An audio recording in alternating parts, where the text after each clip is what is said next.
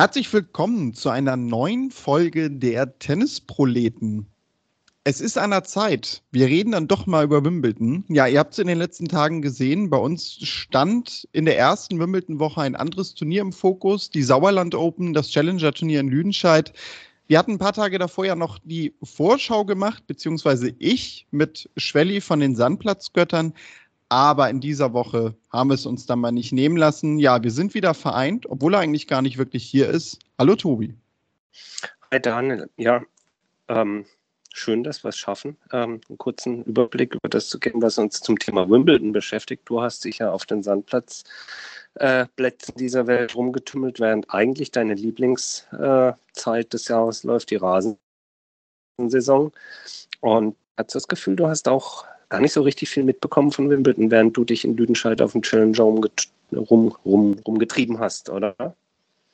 Nee, also wirklich nicht. Also man ist da so in seinem eigenen Kosmos mit diesem Turnier beschäftigt über die acht Tage. Ich habe wirklich gar nichts gesehen in der ersten Woche von Wimbledon, außer abends mal hier und da so ein paar kleine Ausschnitte vielleicht und mhm. natürlich die Ergebnisse verfolgt. Aber genau, also letztendlich, ich bin eigentlich erst so richtig seit Dienstag dabei, was Wimbledon angeht, also Viertelfinale.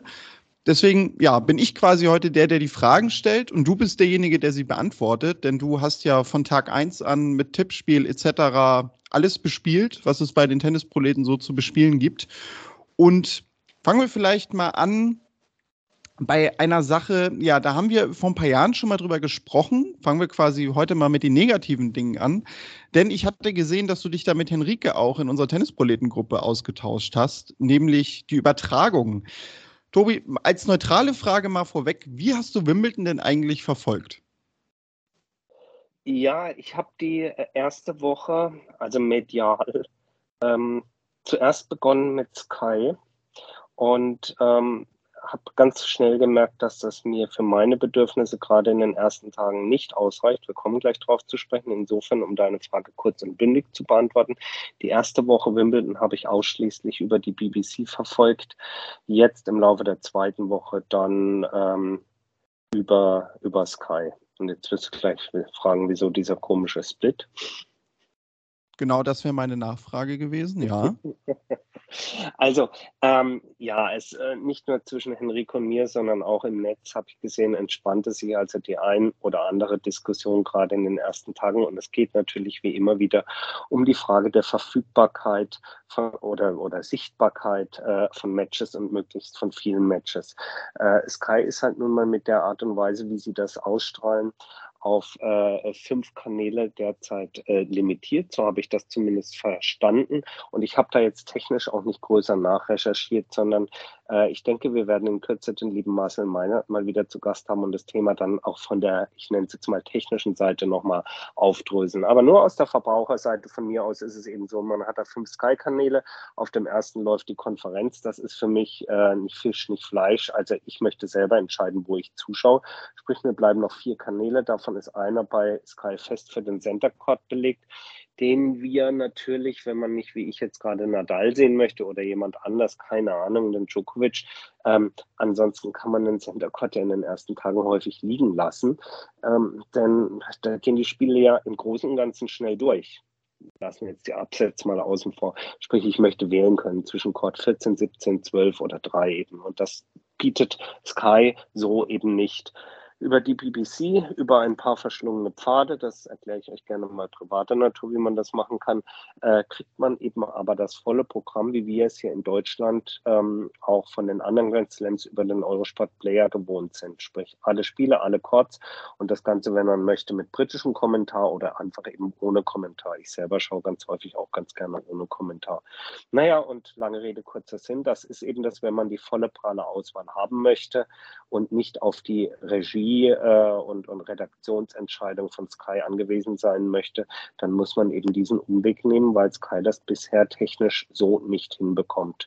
Und das ist zumindest bei den sehr, sehr intensiv verfolgenden Menschen, ähm, Tennis Menschen ein, ein großes Manko und das führt dazu, dass viele sich eben nach Alternativen umschauen, beziehungsweise die Art und Weise, wie Sky sein neues Produkt, äh, das sich da jetzt auch nennt, Wow TV, wie es das eben anbietet und vermarktet. Ja, also wir haben ja, glaube ich, jedes Jahr jetzt schon irgendwie darüber gesprochen.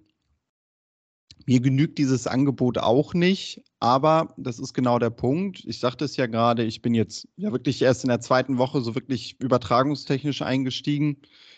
Also in der zweiten Woche hat man das Problem nicht. Also es ist wirklich, wie du sagst, ne, es sind die ersten Runden, wo auf irgendwie Court 17 die Matches äh, laufen im fünften Satz, die man sehen will. Also das ist wirklich genau. die Problematik für uns.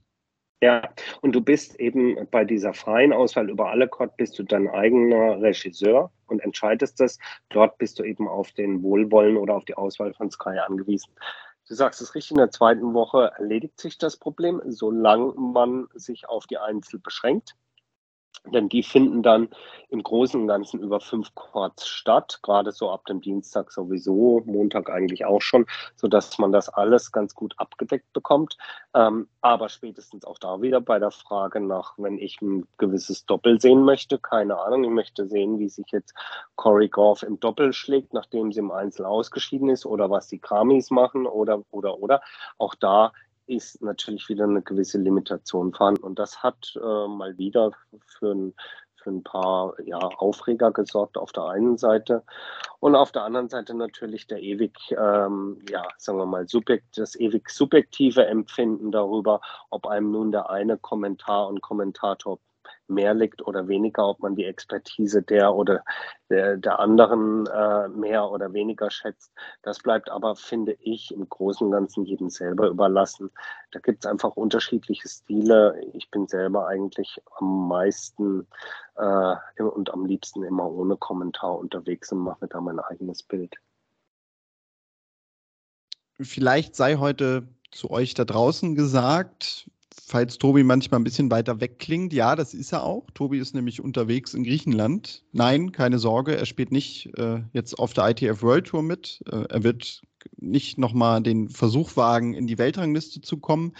Ja, du musst dich quasi eher so ein bisschen vom Tippspiel erholen, da das natürlich gerade in der ersten Woche sehr, sehr anstrengend war. Und Tobi, du hast es gerade gesagt, also aufregermäßig, hm, wer ja auch gerne aufregt, ist Nick Kyrgios der steht jetzt zum Zeitpunkt der Aufnahme schon im Wimbledon-Finale, da Rafael Nadal nicht antreten kann. Das sind zwei gesonderte Themen für sich. Zuerst Nick Kyrgios. Wir beide ja eigentlich immer Fan gewesen, ähm, sehen uns jetzt ja eigentlich im Tennishimmel, oder nicht? Ja, und bestätigt und überhaupt. ja, ähm, also, ja, du sagst, es sind zwei, zwei getrennte Themen. Also, ähm, es ist, äh, also ich freue mich natürlich aufs Finale und das ist natürlich schon ein, ein, Hingucker, dass er nun da in einem Grand Slam Finale steht. Und ich glaube, wenn es ein Grand Slam Finale gibt, wo er mit seinem Tennis ähm, am wahrscheinlichsten hätte hinkommen können, dann ist es eben jenes in Wimbledon. Ich finde, insgesamt hat er auch über die letzten Wochen ja jetzt mal rein sportlich gesehen durchaus unter Beweis gestellt, dass er top performen kann. Ich finde, dass er insgesamt auch äh, einen etwas besseren, auch physischen Eindruck macht als in der Vergangenheit. Also etwas, ich will jetzt nicht sagen austrainierter, aber schon etwas fitter. Ähm, und über all das andere, was da auf und neben dem Platz geht und die Lamentiererei und diese Selbstgespräche und, und, und. Also mir geht es da wie vielen anderen auch irgendwie, es, es nervt so ein bisschen, der soll einfach nur Tennis spielen.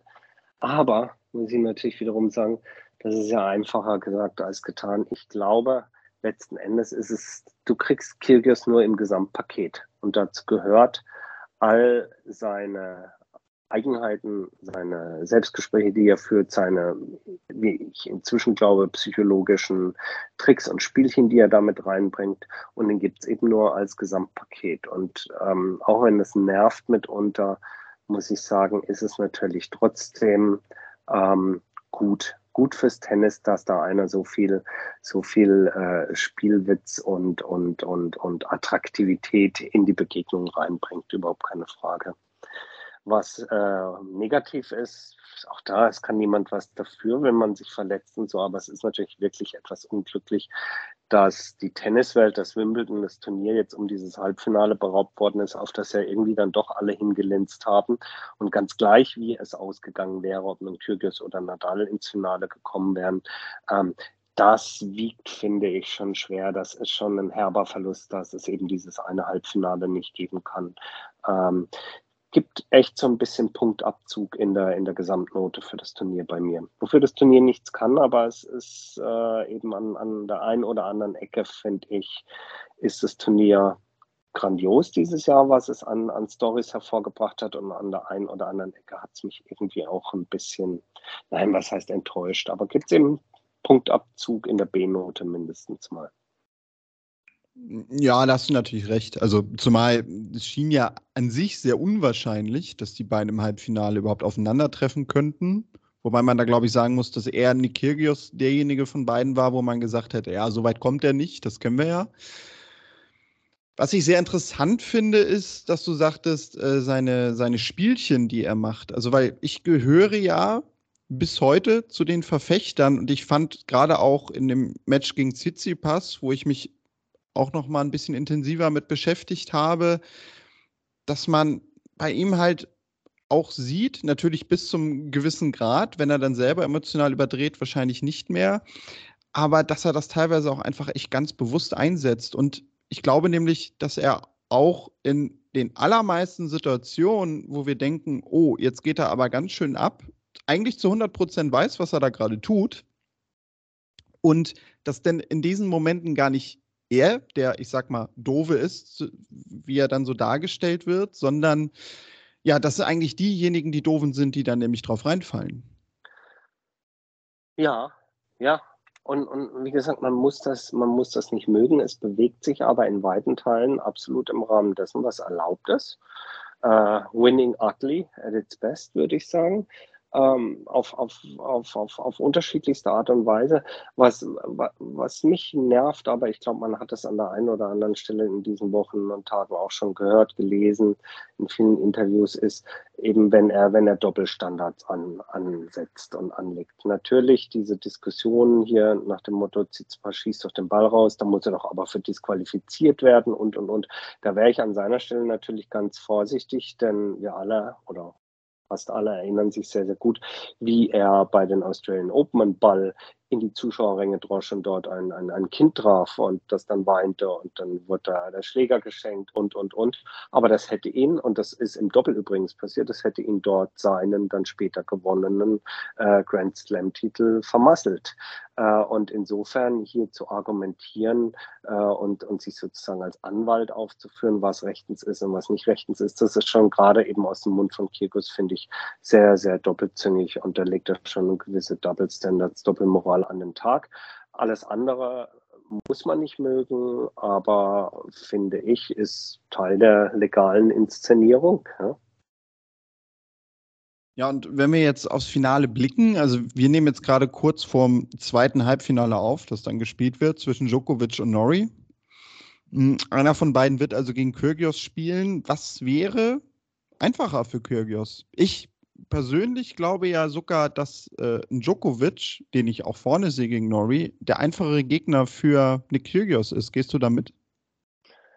Ähm, ja, spielerisch mit Sicherheit nicht einfacher, aber wir wissen alle, dass er natürlich in der Lage ist, sich äh, hier Big Stage und alles äh, gegen einen der ganz Großen sich dann auch zu wirklich höchst, höchst, Höchstleistungen ähm, hoch, hoch zu putschen, zu pushen. Und ähm, insofern, ja, die Vermutung liegt nahe, dass ihm das wahrscheinlich eher liegen würde als das doch recht ähm, stoische Spiel von Cameron Norrie, ich immer sage, der Mann mit ja, dem Charisma eines schwarzen Lochs ungefähr.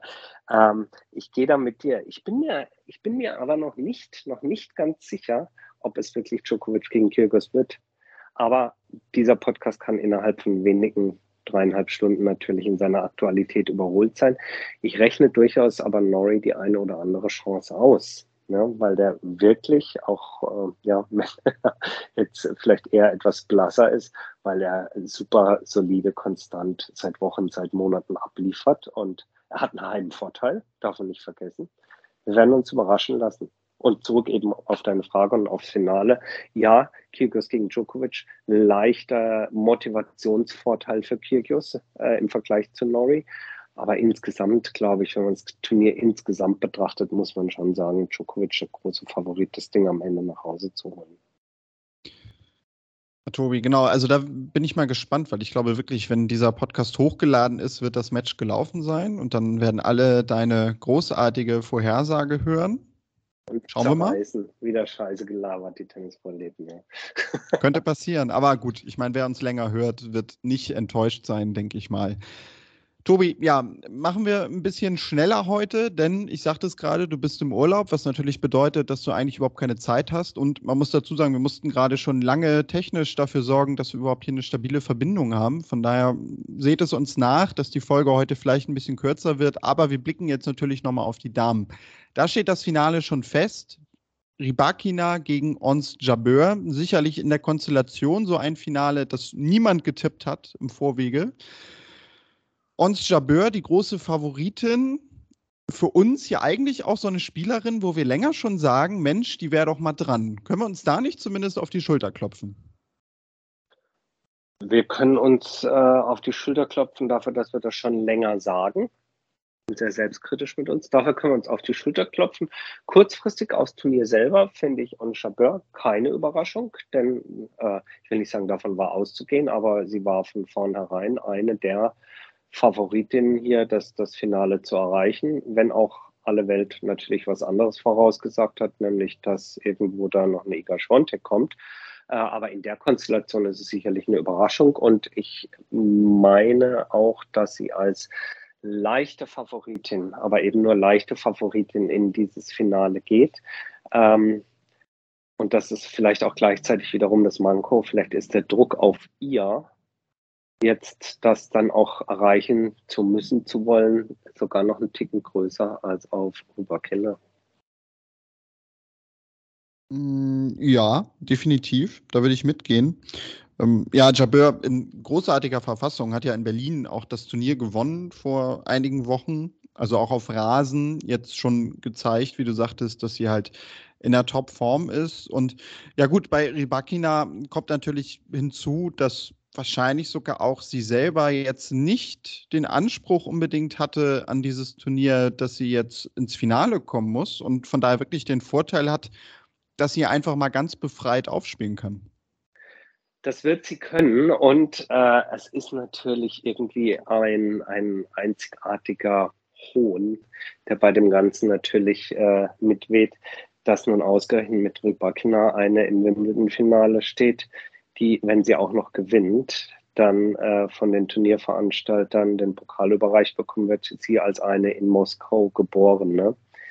Ähm, ja, kann ich sagen, äh, Russin und jetzt für Kasachstan antretende Spielerin, das ist natürlich schon ein gewisser Hohn und Spott für das politische Signal, was dort Wimbledon setzen wollte. Aber soweit ist es noch nicht. Und Chabeur kann das sozusagen verhindern, aber allein die Tatsache, dass ja, sie im Finale steht, ist natürlich schon mit einem, es verbietet sich in dem Zusammenhang, deswegen sage ich es jetzt nicht, äh, an, die, an die Organisatoren, ja, aber es ist schon, es, es mutet schon irgendwo skurril an, finde ich. Zeigt halt einfach echt nochmal, dass es Schwachsinn ist. Sagen wir es, ja, wie es ist. Ja, und ich habe mich ja auch mehrmals jetzt in den zwei Wochen darüber aufgeregt, dass ich es dann irgendwie, ja, man hat vor dem Turnier hat man immer gesagt, ja, es gibt jetzt keine Punkte von ATP und WTA, aber ist ja nicht schlimm, weil Wimbledon Fame ist größer als jede Punkte. Ähm, das haben ja ganz viele vertreten, diese These. Und natürlich trägt ein Wimbledon-Titel weiter und länger und dich ein Leben lang und als irgendwelche Punkte. Das ist überhaupt keine Frage. Aber die ganzen Geschichten, die es während diesem Turnier gab von, äh, von Spielern wie einem Jack Sock, der sich durch die Quali gekämpft hat, der äh, äh ein paar Runden weiterkam, dann natürlich Tatjana Maria, Jule Niemeyer und, und, und, die Bienen fleißig Punkte gesammelt haben. Da kann man sagen, ja, aber es ist doch ein Wimbledon-Halbfinale, das ist doch auch toll und die kriegt ja auch Preisgeld. Das ist schon richtig. Und jetzt kommt aber das große Aber. Aber wenn du diese Punkte bekommst, Tatjana Maria wäre jetzt auf äh, irgendwie Rang 33, dann hast du Zutritt zu den Masters dieser Welt. Direkt, musst keine Quali spielen. Also es ist eine ganz andere Möglichkeit, dich in ein, ähm, dich in ein, ähm, in ein, äh, in ein Ranking, in ein, ein Hauptfeld hinein zu spielen, äh, wo du dann natürlich genauso auch Preisgeld und so gewinnen kannst. Also insofern, das ist total, äh, finde ich, eine totale Fehlentscheidung und wahnsinnig, ähm, wahnsinnig schlecht. Ja, genau, also das ist es, ne? Ist bei uns jetzt natürlich nochmal viel mehr auf dem Zettel, dadurch, dass Tatjana Maria im Halbfinale war und Jule Niemeyer ins Viertelfinale gekommen ist, die natürlich auch einen Riesensprung nochmal in der Weltrangliste gemacht hätte. Jetzt bleiben sie beide so um bei 100 hängen, ohne dass sich halt irgendwas verändert. Gut, man muss dazu sagen, zumindest ein kleines Erfrischungsgeld wurde ja an die beiden ausbezahlt von den Turnierveranstaltern. Ich glaube, fürs Halbfinale gab es jetzt für Tatjana Maria so knapp 630.000 Euro. Da kann man wahrscheinlich auch ein bisschen was mit anfangen.